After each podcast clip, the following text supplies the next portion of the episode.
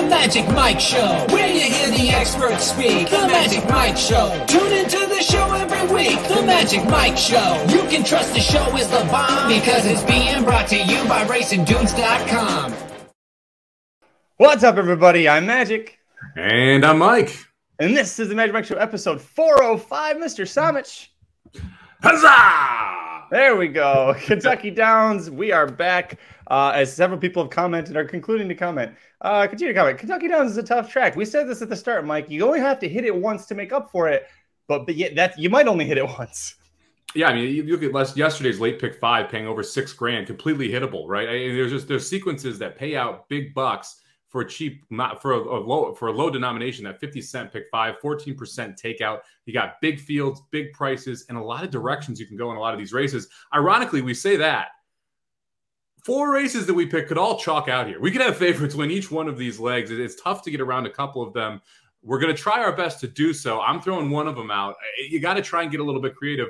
But this is a sequence where you got to also be careful because you don't want to be putting together a two hundred dollar pick four ticket, a one hundred dollar pick four ticket when you have these type of sequences where it could easily chalk out here. So you got to be a little creative in how you're structuring this thing.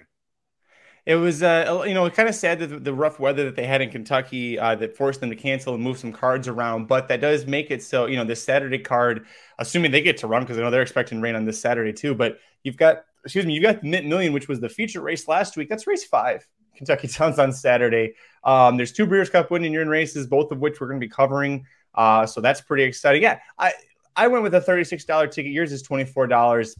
We're going a little short here. We we try and do that with Kentucky Downs, but uh, if you're watching, let, let us know in the chat, you know, what horses that you like. I know that the when we did the preview for the opening day Thursday show, uh, or th- Thursday card, I should say, I think if you just used the chat, we would have put together a winning ticket because the chat was pretty on point with these races, Mike. Yeah, I think Vic Feldman particularly crushed it. I think he had three of the four winners uh, on top that he gave out there. So, yeah, yeah it's like, look, this is a great one to look at opinions, why someone likes horses, because there's a lot of directions you can go in these Kentucky Downs races.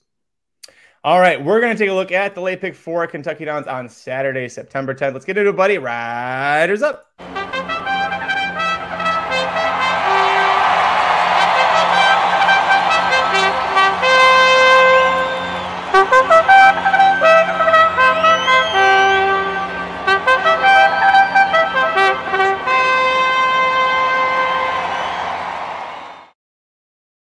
All right, Mike, here we go. Kicking off the late pick for Kentucky Downs Saturday, September tenth. Race nine is the grade two million dollar turf sprint for twelve older males.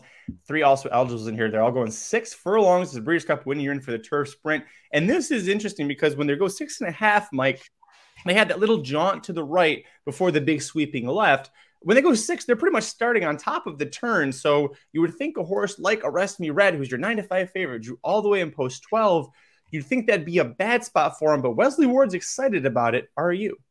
No, no, I'm not. And I, I, I think that this might just be part of Wesley Ward trying to talk himself into being okay for this because, look, I don't, I'm not going to use the wrestling right here. You got to throw out one of these favorites in my mind, or at least try and get creative to get around them. You have four heavy favorites in four races, all of which are deserving favorites too. Like Arrest Me Red on paper is probably the best horse in here, but I think there's a couple more interesting prices that you can use, and I'm not going to play all four favorites. I got to pick one to try and beat, and to me, Arrest Me Red, coming out of the twelfth post, who wants to be forwardly placed, and there's a lot of other speed in this race, can hang this horse wide that entire turn.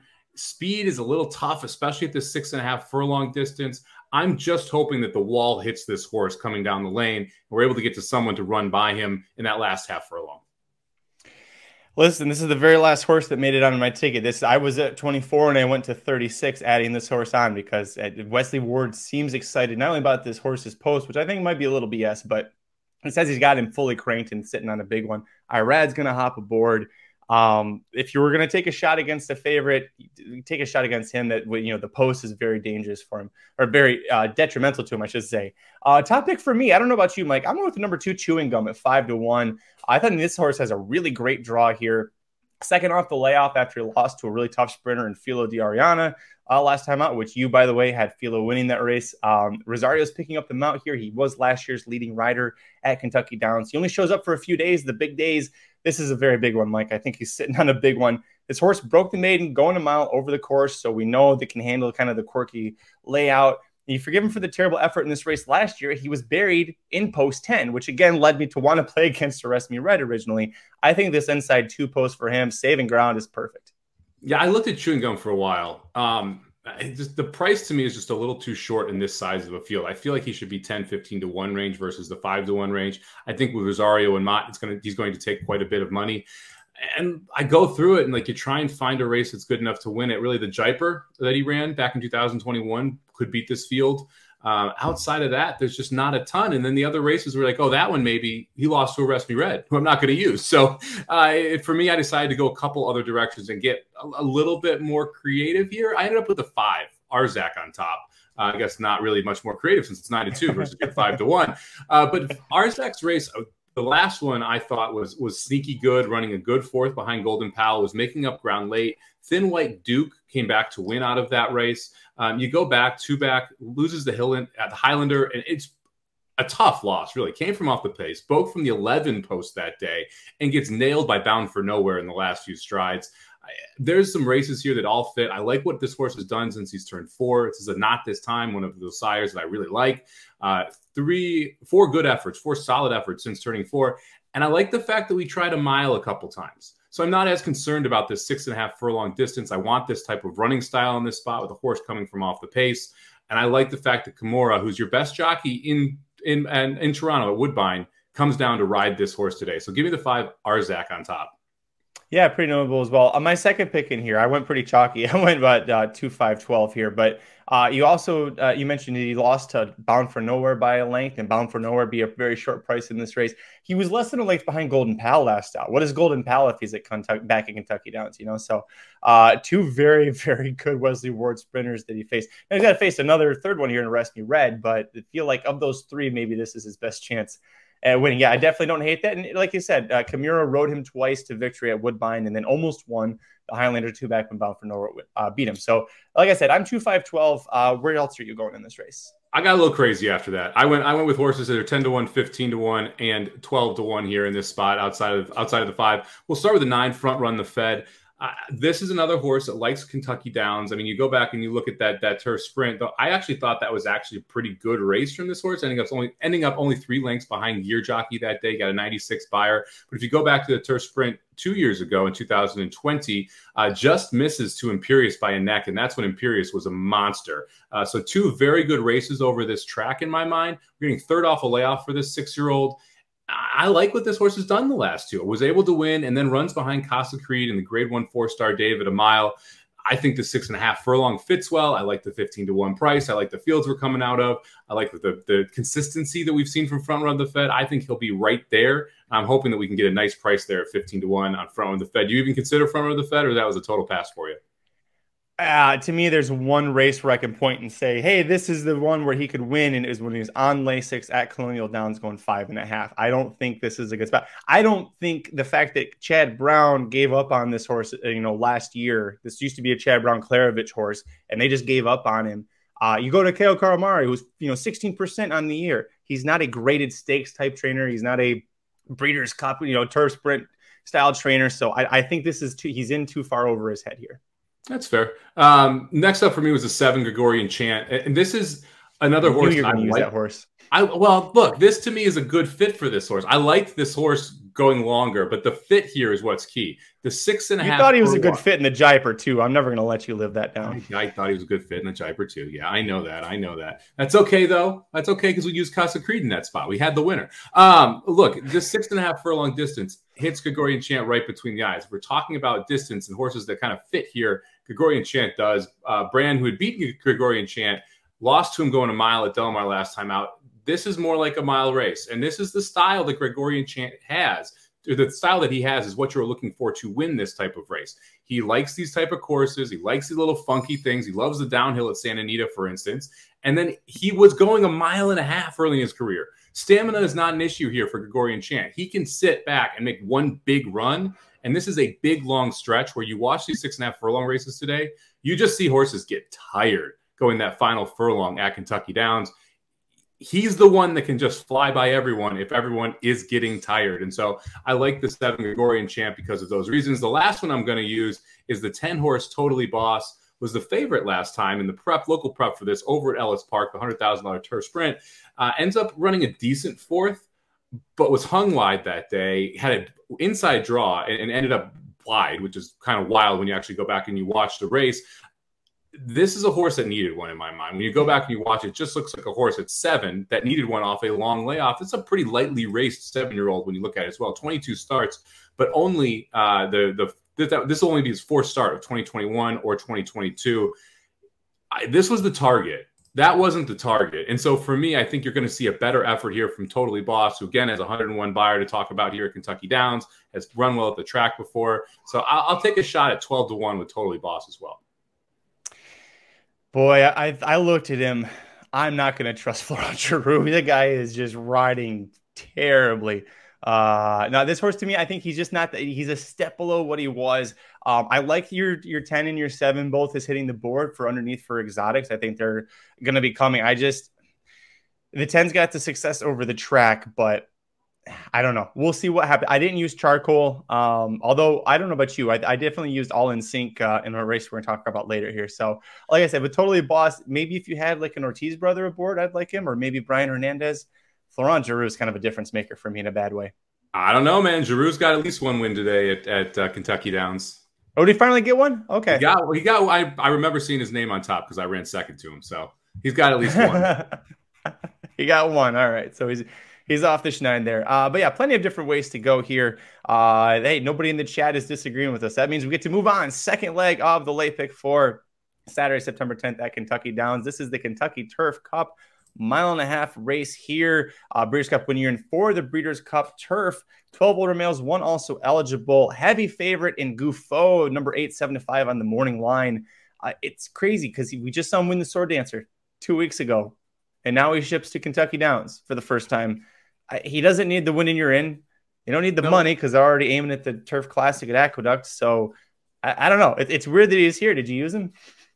I did, because this is like this is I want to play against Gufo with every fiber of my soul, because you get seven to five here in a big field, but the, the, don't confuse quantity with quality here. This field sucks. Like, this is not a great field at all, for, especially when you see what Gufo has been facing the last few.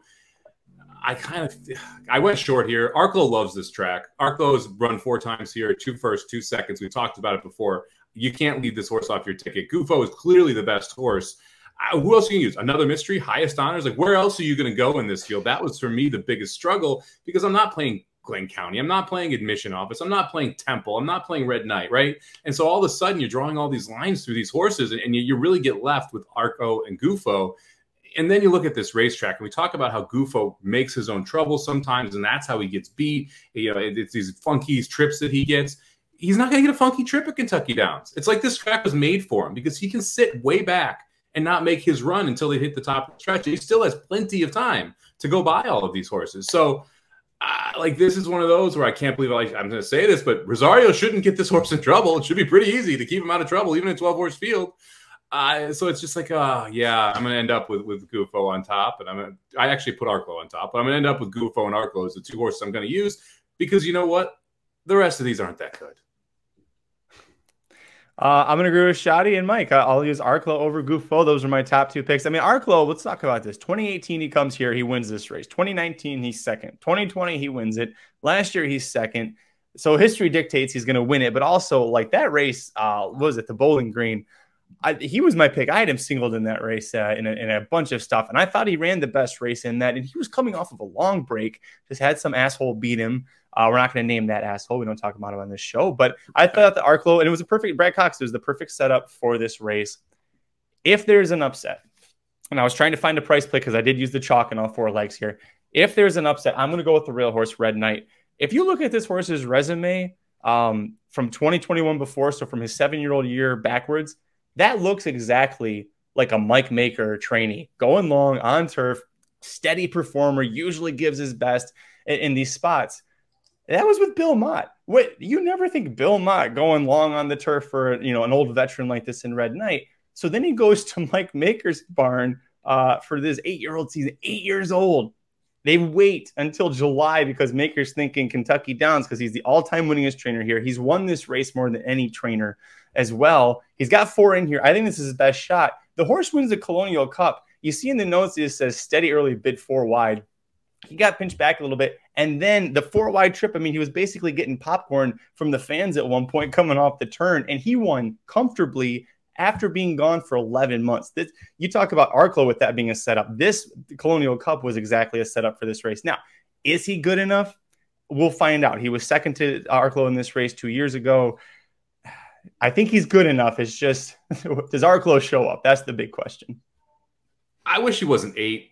I wish he was five. I, you know, I wish that I could make an argument that you have upside here with this horse, right? Because you got to go back to a career best effort to to beat both of those. Um, now, the upside argument would be its maker, and maker going long versus Mott going long, as you mentioned, is, is the differentiator there.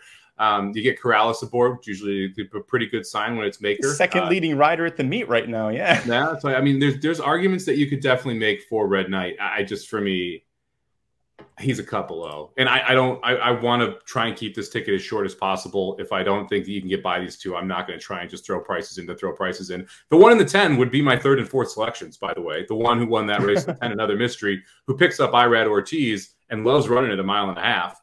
Um, who came in second behind Red Knight last time they faced each other. Those would be the next two for me. But that kind of tells you how bad the rest of this field is. Is that those are the next two for me. Because it, it, it would take a massive improvement from Red Knight to be able to get by Arklow and then not get run down by Gufo. And that's what he'll have to do here in this stretch. And so it's just, this was just a tough race to get creative with for me. Like, I even thought about Highest Honors for Chad Brown away on the outside, but like, no. And then there was Rogue Element that I looked at. It's thirty to one. But I, like, I just kind of kept going back to the fact that Gufo and Arklow tower over this field. And you got to go one direction or the other. Now, if you want to play a press ticket here and press Arklow, that could be a way to try and make some money throughout this sequence, because then you're knocking Gufo out and you, and you got a shot at getting a, a middling price and making kind of making a call or decision between these two. I was just looking at the uh, the twelve horse Highest Honors, because Jalen, our buddy Jalen in the chat, uh, likes the twelve Highest Honors. twelve to one morning line with Tyler Gafffield and Chad Brown. Um, first of all, terrible name Highest Honors when the, the it's by Tap It out of a damn name Tap Your Feet. And you've got Tap twice and you don't use Tap anywhere. That's tap, terrible. Tap, tap, Taparoo. I mean, tappity tap tap. I, there's all sorts of fun you could have had there. Uh, listen, the horse's last four starts were all on turf. It's weird to me, and I think we talked about this horse at the beginning of the year back at Gulfstream. Like, why did Chad Brown wait so long to put this horse on turf? Uh, I don't like that in the Grand Cartier his last time out. He went backwards against Channel Maker. It's not usually a great sign. Yeah, I mean, that, that to me is the argument. Is like the, the race two back at Churchill, significantly worse field, right, than this. Like, like Cellist would, yeah. would, would not be anywhere close to the favorite in this field, right? I mean, you look at right. like even Soldiers Rising and Channel Maker. Like, if Channel Maker's in here, he's the third choice, and he got he dusted. And we're not so, using him. yeah, and, and we're not using him. So it's like I, I I can't, because of the class this horse has faced the last two times. I can't use him now. Obviously, it's Chad Brown. It's twelve to one. So it's when you get pissed at yourself when this horse wins, right? But for me, again, it's just like you need to. There's no brace to point to. And it's not like we haven't seen him on the turf enough now to say there's not going to be this massive jump that's just unexpected. And that, that to me is where I just I can't find another horse I think could jump up and get these two. I wish I could, but to me it, it's there's there's significant knocks with everybody else. Uh, Michael Austin says, I hate you. Really want to go eight twelve using Gufo and Highest Honors, but Arklow's really good. Jalen throwing around the old man comment about Arklow. Uh, listen, there's a chance for an upset. We're gonna, you know, I'm taking a slight shot. Mike's not going for it, but uh, I think. Let's see what you do here in this next one, Mike. The penultimate leg of the late pick four sequence at Kentucky Downs on Saturday, September tenth. Race eleven is the grade three, six hundred thousand dollars ladies sprint stakes for twelve older fillies and mares going six and a half furlongs. Why they go six and a half and the boys went six, I don't understand. Big favorite here, number ten, Campanelli, eight to five favorite. Wesley Ward, Irad Ortiz Junior, a multiple group stakes winner overseas. She's zero for two in North American graded stakes races. Does she go zero for three? Man, this is this is tight. I, I I do have Campanelli on top, but I think she is beatable here. I, I the the one race that wins this race wins it by open lengths. Every other race doesn't get the job done here, and that that is why she's one of those I think you can take a shot against if you want to play against her here. I do respect the heck out of Wesley Ward, and especially when you get Irad and in these type of races, those these horses normally show up, and a lot of times it doesn't really matter what figures they ran earlier; they're able to get the job done in these spots. I would expect you're going to see a very good effort from Campanelli. But, you know, why don't we talk a little bit about our best friend, number seven horse, She Can't Sing? as I'm interested in She Can't Sing in this spot at fifteen to one on the morning line. Block and Loveberry uh, bringing this horse here to Kentucky Downs. This is one that's going to love that six and a half furlong distance. That that this six and a half is going to be good for She Can't Sing, who uh, had success at Fairgrounds, a really funky couple of races there, back to back, beating horses like Plastic Plate, Anabscon, uh, Gam's Mission. Now you're cutting back in the distance, and note that they sprinted this horse the first three times that she was on turf. So they thought she was a sprinter. Then they stretched her out, had some success, and now we're cutting her back to a sprint distance, but at a place where it's a little bit more of that middling distance, right? So this is kind of like that seven, seven and a half mile type distance for a horse that can close ground late, should get the setup because there's a ton of pace in here. So I'm going to take a little bit of a shot with She Can't Sing. She actually didn't start sprinting until halfway through her three-year-old season. You got to expand those P Ps there. Yeah, well, I didn't expand them. They, they actually started her out routing on turf twice. Do you want to change that argument? No, because I still think they, they started her in stakes races sprinting. There you go. Yeah. I uh, didn't know. Don't want anything to do with her here. Not interested in her. I think her absolute best is, we know what it is, and it's not good enough to beat a lot of these other horses' best. So I'm See, not I would disagree her. with that comment. Sure, her from a, a number perspective, her best is as good as anyone in here, except Champanelli's one race. Who else are you using? I'm going to use the three-horse Jouster, uh, who I, I think, again, this is the right distance for Jouster. Had some success, uh, had some success going a mile, but th- I think it's just a better sprinter. That's what we saw back at Keeneland, ran uh, six behind Campanelli, but that was the first time this horse was sprinting. This six and a half furlong distance, again, I've been harping on this this entire show. I'm at Kentucky Downs. I'm looking for horses that I think will flourish at this six and a half furlong distance, which is a little bit longer than everywhere else. Jouster is one of those that I think will do just that, because you're going to be able to, you have a mile pedigree that's cutting back, that has shown speed, that's improved since it got to the barn. So I, I think Jouster's got a good shot in here as well. I looked at her pretty close. I didn't end up using her, but, um, Uh, I, you know, again, the fact that they had, she, you know, look at the splits for the De La Rose, you know, twenty-four two, forty-nine one, and then she just fell right off. She couldn't sustain that. Um, it almost finished like a sprint race there. So if that's kind of what happens in this spot where she set, gets to be on those er, slower early fractions, you know, the sprinters are going to chase her down and get her. So I, I'm not going to use her. Uh, Campanelli was my top pick here. Uh, it's just a question of, can she get the right trip, and can she get that one race in America? Can she repeat that, or you know, her overseas efforts? Uh, I went too deep. The other horse I used, the number six, Toby's Heart, fifteen to one. Uh, last time out in the Distaff Turf Sprint, behind two other horses, finishes behind two other horses in here. But first of all, Creative Credit is a speedster who I don't think I, neither of us are using. I don't think I was thinking she can handle this distance at Kentucky Downs. Yep. She went gate to wire. There was no catching her, especially when you're trying to come from five lengths off and five and a half furlong sprint. She missed second to Brooke Marie by a head. Brooke Marie is uh, one of her stablemates, who she's, you know, finished behind a couple of times. Hopefully it doesn't finish behind her here, but uh, she won the Music City Stakes here last year, so you know she has success over the course. Uh, that was against the three-year-old. She was favored to do that. Uh, she was a good third in the Grade two Monrovia to start off her four-year-old campaign. Again, Brooke Marie uh, went gate to wire, so she had a winning stablemate that, or uh, she had a, a winning horse that she had to face again in Brooke Marie. But I really think this horse, you know, she's coming into her own. I think this is a track where she's not coming back into her own at a track where she's had success. It's going to take a career best effort. But as a four-year-old, halfway through, at a track that she loves, I mean, she's had the ninety-two buyer here as a three-year-old. She had a ninety-four earlier at Churchill Downs. It's a stretch, but it's Kentucky Downs. If, if one track can do it to her, I'm going to bank that it's this. Yeah, this is a Biskitza problem with me. Uh, there's a, been a lot of quality jockeys that have ridden this horse that are in this race that are not riding this horse. Um, and so that that to me was a, a kind of a, a white flag, a red flag, because you've, you've had – Jose Ortiz on this horse. You've had Rosario on this horse. Castellano's been there. Velasquez has been there.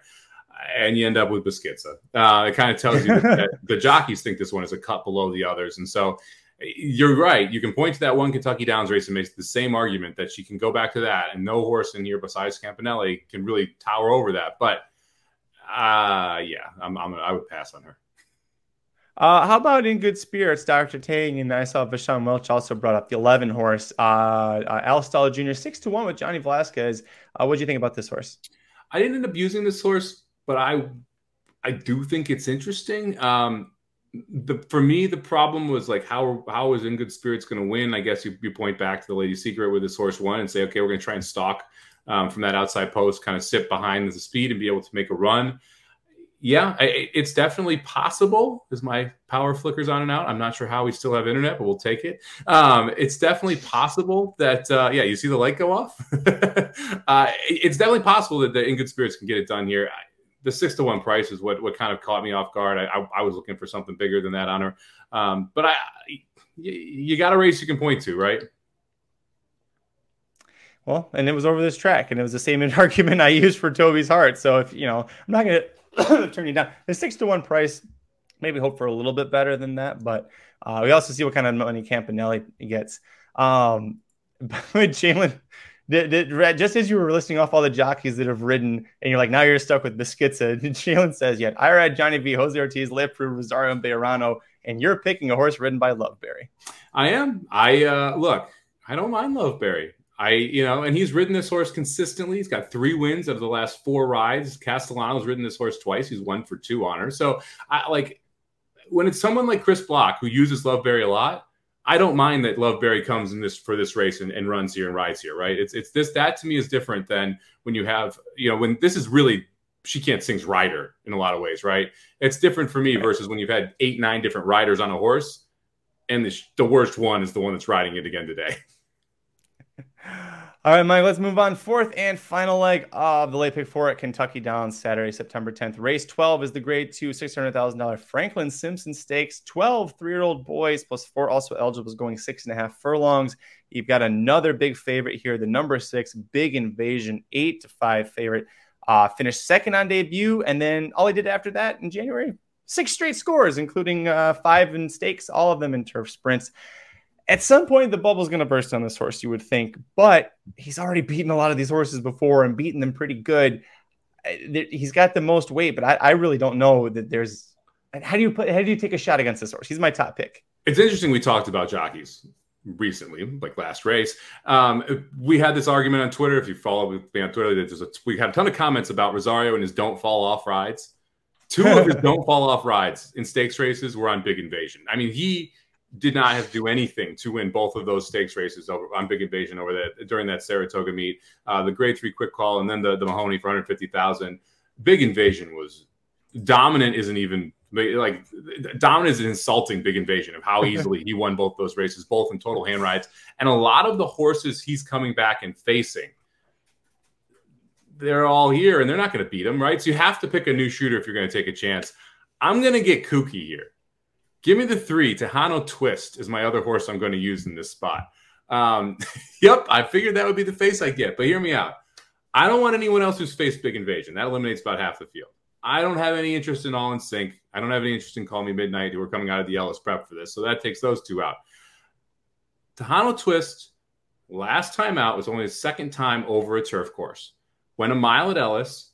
I thought ran a sneaky good race behind Gray's Fable and against older horses.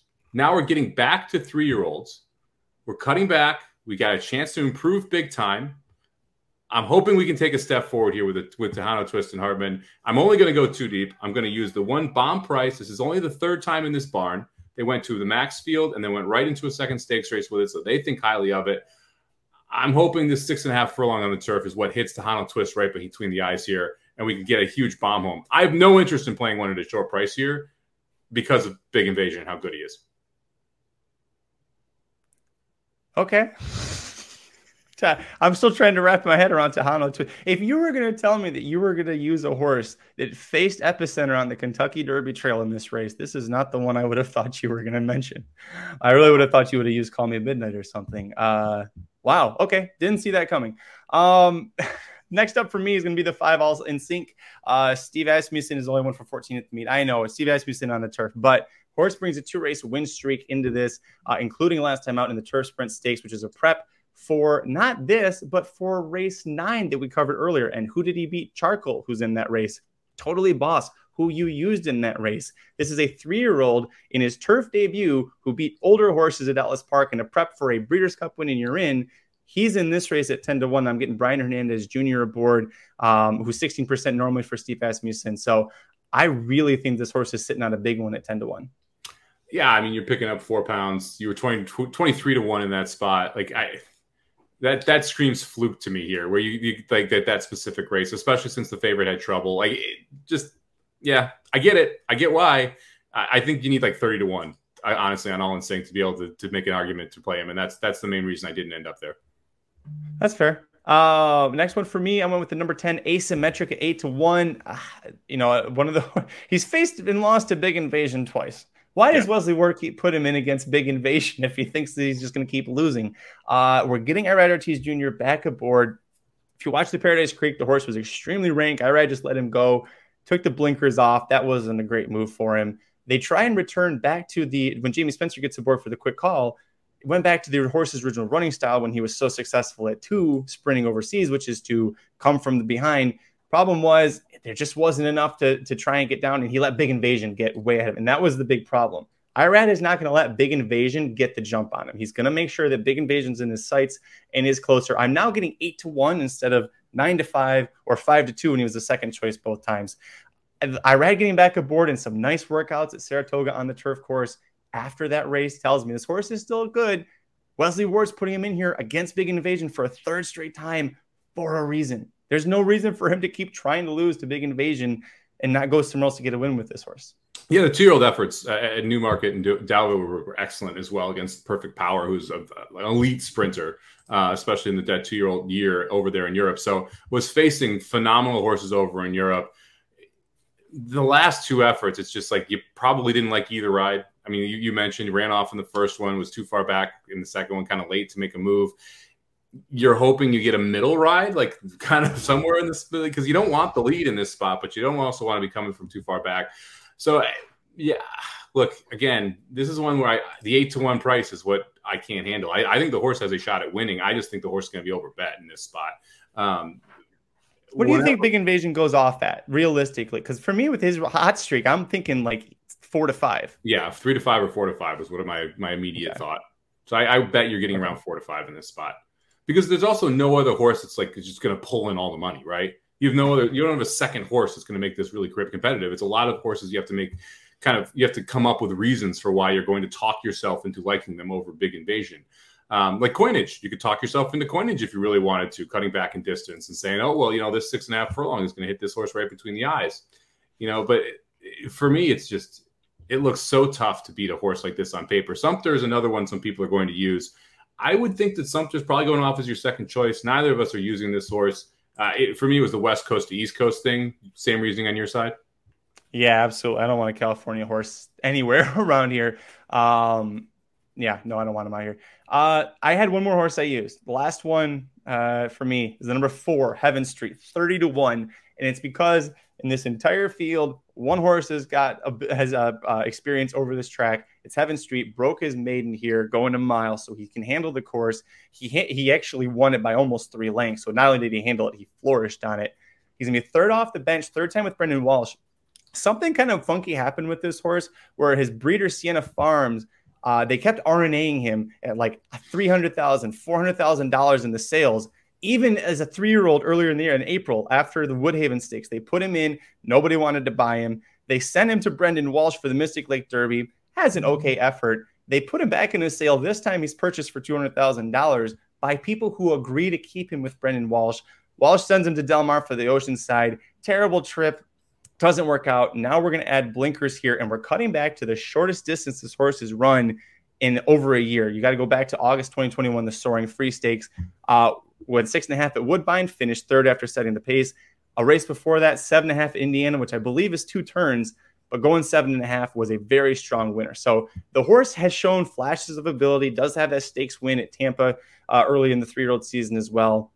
I'm adding blinkers, I'm getting a great price, and I'm getting a jockey in Vince Cheminade, who's shown, like I said, he probably would when we had the Thursday preview show last week, that he can handle riding in Kentucky Downs. So all of those factors at thirty to one, if something really crazy happens and Big Invasion doesn't fire, all hell's going to break loose. I want a long shot. Yeah, I, look, I'm not going to talk you off a thirty to one shot. Um, it, this horse won in the Atchison barn over the turf, so that's a positive, right? Uh, look, I, I didn't use the horse. Um, you need to run back to that one race. You need something to happen, Big Invasion. But if both those happen, then Heaven Street has a shot. I've seen worse thirty to ones. We'll put it that way. Oh, you I'm pretty sure I picked worse thirty to ones. Head to head that? thirty to one versus thirty to one? Come on. I'm back here. We can do bottle tequila again. I know. Ah. Hang on. Let me look. Tiano. Tiana Twist for seven. Let me, let me think about it. Head to head. Let me think about it. Think about it. What do you What do you need to think about? Listen, I'm a thinker here. You mocked me for taking Tejano Twist, and you picked the four Heaven Street, and you have to think about it. Listen, Heaven Street hasn't lost to uh, our Lord and Savior Epicenter yet, so still got that going on for him. Uh, Mike Wilson says Asymmetric's going to be four to one uh, off that eight to one. Boy, I hope not. But that's and listen, that goes further to what Mike you were just saying about not wanting to use it for the price. Yeah, look, th- that to me is the, the big issue here. Is like, and that's why like Heaven Street at thirty to one, I don't think is a, a bad horse to use if you're trying to beat Big Invasion, because you want to come up with a big, crazy horse in a lot of ways. That's why, like I mentioned, Coinage is fifteen to one, cutting back. Like, but uh, to me, it's just like, look, we've seen Asymmetric not get the job done twice in a row here. He's gonna get, he's gonna take money with Ward and Irad. They're both having a good meet over at at, uh, at Kentucky Downs. So like, I just don't see how this does, this horse doesn't end up being overbet into Big Invasion. And if I like Big Invasion, I'm not going to try and play the first and second favorites in the race. I'm going to try and play the favorite and some bomb of a price to try and blow the thing up, because this could chalk out. We've said it a couple of times. This is a sequence at Kentucky Downs. It's rare that it does have pretty heavy favorites. I say that, and we've got a one to five shot right now that uh, Magic wanted to make his best bet of the day. I can never live that. I asked two people, is this okay? You both said yes. Okay. So to be fair, we didn't know the scratches when we said yes. That's true. And neither did you when you yeah. picked the horse. So yeah.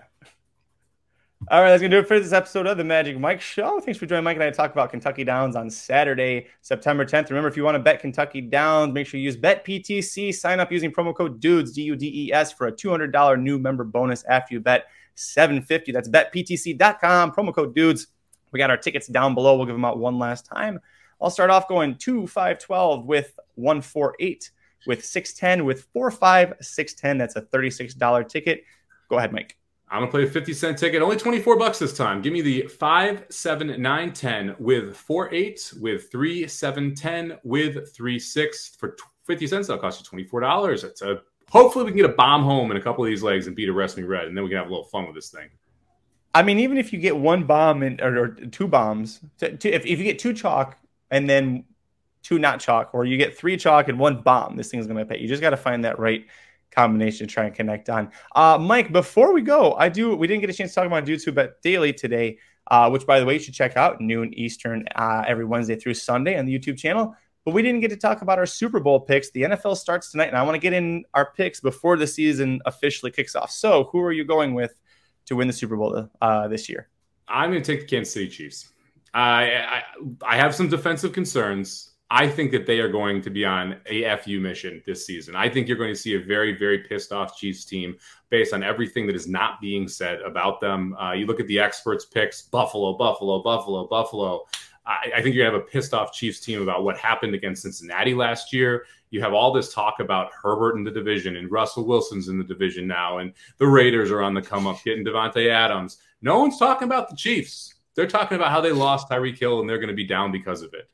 Uh, you're going to see a pissed off Chiefs team. I, I think Mahomes is a, a very logical M V P, very live M V P uh, option at, at anywhere from eight to eight and a half to one.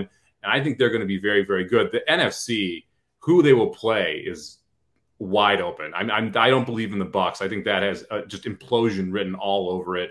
The Rams, I think, are going to have a hard time getting back. They're going to need amazing injury luck again this year, not lose anybody. Uh, the N F C, like you look at the, the N F C Central, like, do you really want to take the Vikings? Do you want the Packers? Like, you're not taking, you're not taking anyone from the East. So um, I'm going to go Vikings. I'm going to go, I'll, I'll go Chiefs Vikings as my Super Bowl, but it, it's, it's an, it's a, the N F C is wide open. It could be crazy. Someone we're not even talking about could win it. The A F C is going to be stacked. The A F C playoffs are going to be phenomenal. Uh, so looking at from Tennis's chat, uh, so Aaron and Jared both went the 49ers versus the Chiefs. Aren't the 49ers starting a rookie quarterback this year? A second-year quarterback, but don't worry. He played four games in college. Yeah, they're starting. They're, yeah. they're starting. They're starting Trey Lance now. To be fair, the last time we saw Shanahan with a rushing quarterback was R G three's rookie season, and he was phenomenal. Makes the playoffs, blows out his knee that year in the playoffs, or else we don't know how far they would have gone. And Trey Lance is much more built than R G three is, so you're going to see a lot of those those Washington style plays that Shanahan was calling in this San Francisco system. My problem is, look, I watched Trey Lance every single snap of this preseason. I would rather have me throwing the football than him right now. And I, it was the preseason, so you could you could see a completely different turnaround. But from a passing perspective, I just have not been impressed with Trey Lance. Yeah, that's I'm going to pass on uh, on the 49ers there. Uh, that's a guy who played one season in North Dakota State. He's going to lead the 49ers to the Super Bowl in his first year as a starter. Uh, no, thank you. I'm actually going to pass on the Chiefs. Now, I do like the Chiefs. I do like the Chiefs. That's not a bad pick. I think uh, I think the A F C uh, Conference Championship is definitely a realistic goal for them. Don't call me a homer. I'm sitting here wearing the Rams jersey. The well, Super you're not Bowl, a Rams fan, so I can't call the you Super a homer Bowl is staying in Los Angeles.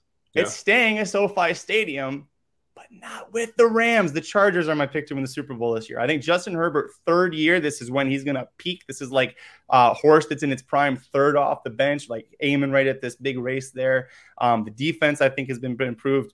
The offense is looking pretty good.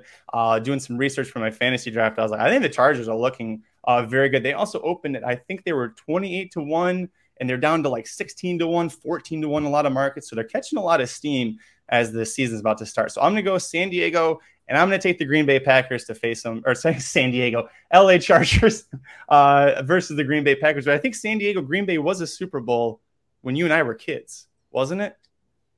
Didn't the? We'll have to look that up. I want to say that the Chargers and Packers actually played each other for the Super Bowl once. Possible. I mean, you get, I know the Chargers always choked it off. Like with uh, they, there Norm, was like one or two years when they had Tomlinson and Breeze, and they were like, yeah, but I, they. Because they went, they went like thirteen and three or twelve and four back-to-back years, and they never got to the Super Bowl. They choked it off in the first round or in the conference finals, I think it was, those Damn, two years. All right. Um, well, listen, the, the Packers come out of what I think is traditionally the worst division in football, so I always think they're going to have a pretty easy ride through the season. Uh, old man Aaron Rodgers, if you can stop pissing people off enough through seventeen games to keep the team together, I think they got a great chance. Ah, this I, I don't like this Packers team. I, they lost Zadarius Smith, which is one of their main key pass rushers on defense. He's in Minnesota. You've got all these wide receivers that are just massive question marks. We're going to see Aaron Rodgers is going to earn his paycheck this year because there is no Devontae Adams to go to. And when you didn't have Devontae Adams, he did struggle a little bit in getting the ball to the other receivers. I'm going to be interested to see how good Dobbs is. It's a, a, a wide, rookie wide receiver that there's a lot of talk about in camp. We'll see if he's able to step forward and kind of get the job done for them. Um, I like the Vikings to win that division, though. I, I think that offense is going to be scary by mm-hmm. middle of the year because they've got a ton of talent. Justin Jefferson, probably the best offensive player, non-quarterback in the N F L. Thielen's healthy right now. We'll see how long that lasts. You got Delvin Cook. Um, I mean, Kirk Cousins, whatever you want to feel about him, he can he can distribute the ball when they're wide open receivers and he's not getting too much pressure and he shouldn't be on his back very often. So I, I, I'm going to go with the, the Vikings in that division. I, I don't. I'm, I don't trust the Packers this year. I think this is going to be where it starts to fall apart a little bit for him. What a compliment for a quarterback. You know, he can throw the ball pretty well to wide open receivers when he's not getting much pressure. But he's got wide open receivers. Look, Carson Wentz would love me to say that about him, okay? Like, there's there's definitely other people that uh, – other quarterbacks that do not fit that bill. I mean, Joe Flacco is starting week one. Like, let's just think about that for a second. Yeah. Super yeah. Bowl winning quarterback. Joe yeah, Flacco. A decade ago. University of Delaware. Correct. Random. Um, hey, listen, we're we're we're gonna get out of here before the race goes off. It's ten minutes to the post. Sharp As Attack is one to five. You have a clear second choice, the five horse at five to two. Private Creed. I saw Jalen was talking about, and Dennis, both of them talking about it there. Uh, Sharp As Attack, your winner here, Mike. Yeah, I mean, I, I thought the way to get this horse beat was a speed duel. When the eight came out of this race, half a chance, that kind of ruined that that possibility. Um, I do think that the four is a, a, a logist like logical second place horse.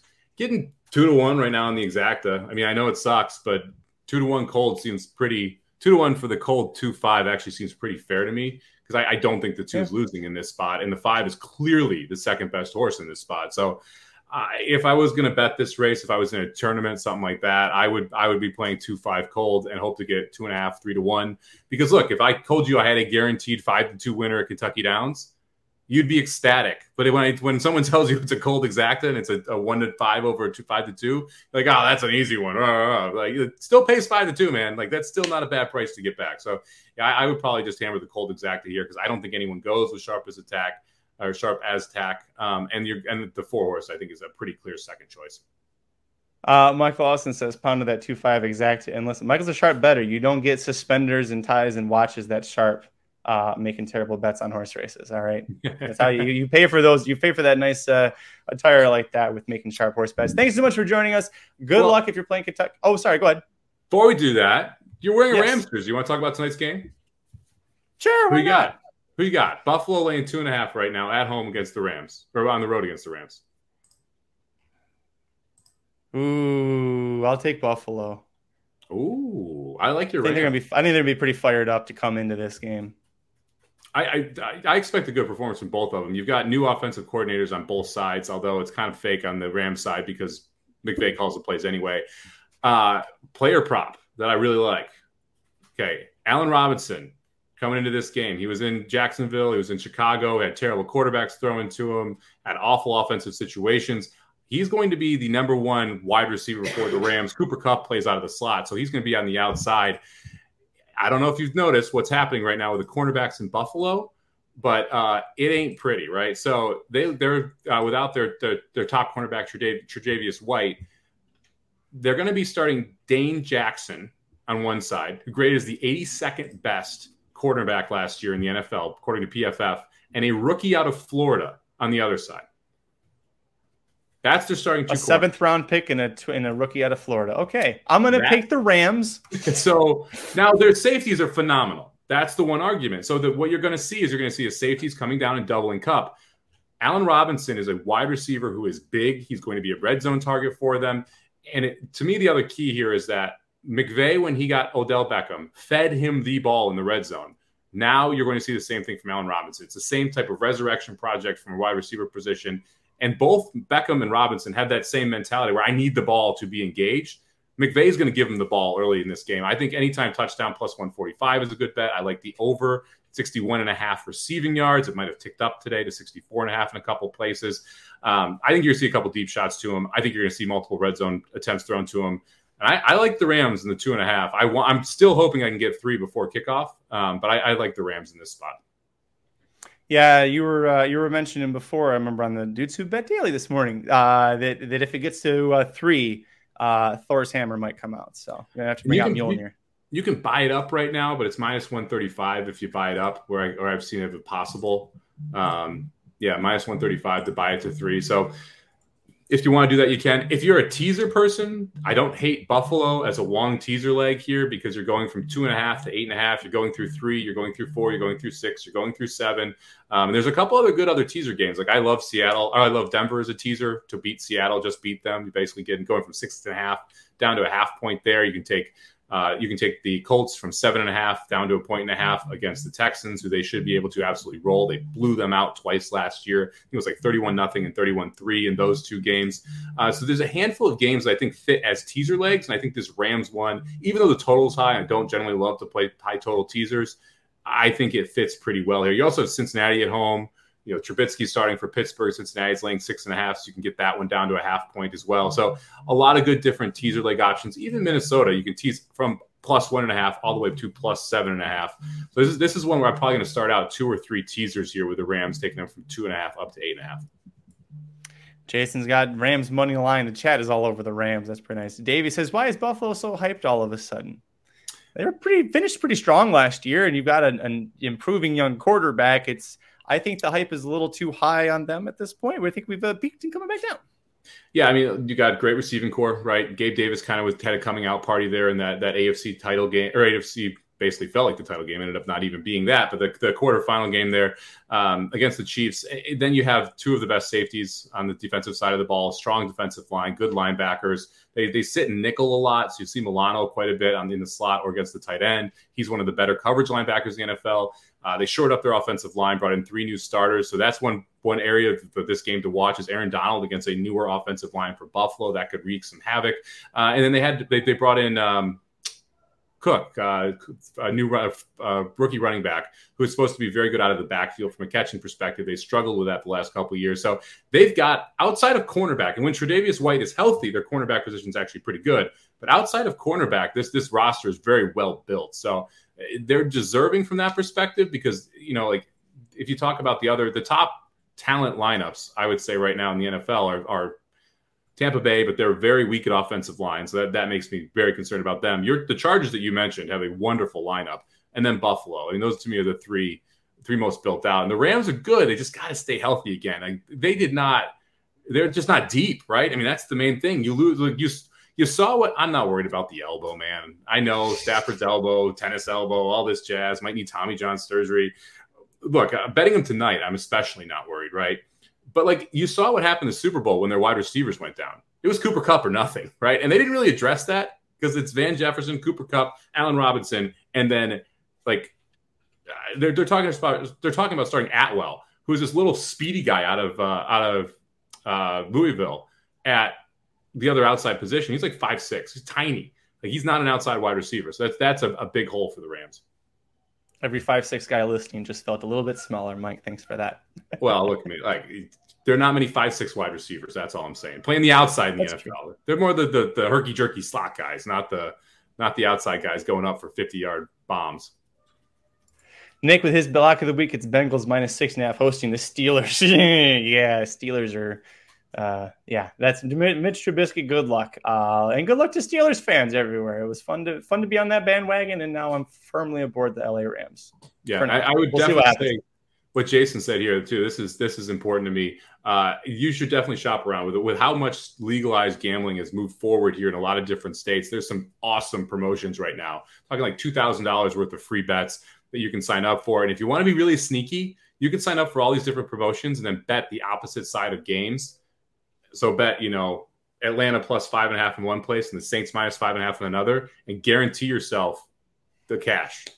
If you get a two thousand dollars free bet in both places, all of a sudden you got four grand in your account and you don't have any any stipulations against it. So there's ways to be very creative to try and take advantage of these free bets. There's actually a couple of videos on YouTube about how to do it too.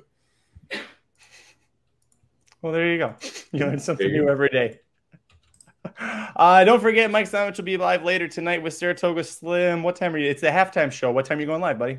So the game kicks off at eight twenty. We're guessing it's going to be about nine forty-five. Uh, we're calling it the Slim and Samo Thursday night halftime Betapalooza. Uh, so Slim's going to be giving out prop bets from over the weekend. I'm going to be giving out a couple of my best bets across the N F L. We'll be talking about the first half of this Rams-Bills game uh, and giving out what we're going to play in the second half as well, and talk about how kind of how the game shape is turning out so that we're able to figure out who we want to play Uh, in the in the second half. So make sure you check it out. As soon as that halftime goes up, uh, what are you doing? You're scared of that. As soon as that halftime well, goes it. up, come on over I'm to sure. YouTube and join us on the Race Dudes channel.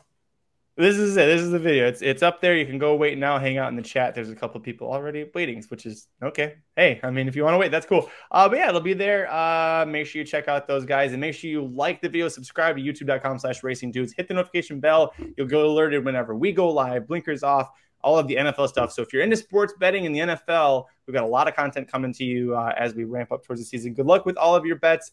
Mike and I will be back next week on Monday to uh, talk about something fun, I'm sure. But until then, I'm Magic. And I'm Mike. Good luck this week, everybody. The Magic Mike Show, where you hear the experts speak. The Magic Mike Show. Tune into the show every week. The Magic Mike Show. You can trust the show is the bomb because it's being brought to you by racing dudes dot com.